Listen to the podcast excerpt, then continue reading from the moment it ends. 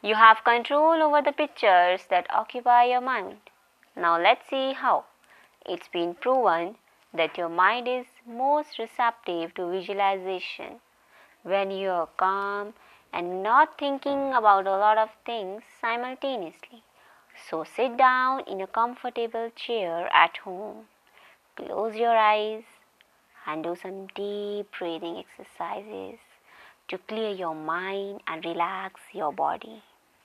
Now develop images that involve as many as senses as you can. The more sights, sounds, smells, taste, and touches you put in your pictures, the more powerful the pull for you to make your vision a reality.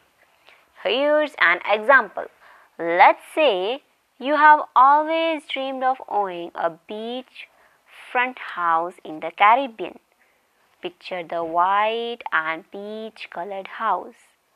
See the green palm trees slowly, slowly swaying in the gentle breeze.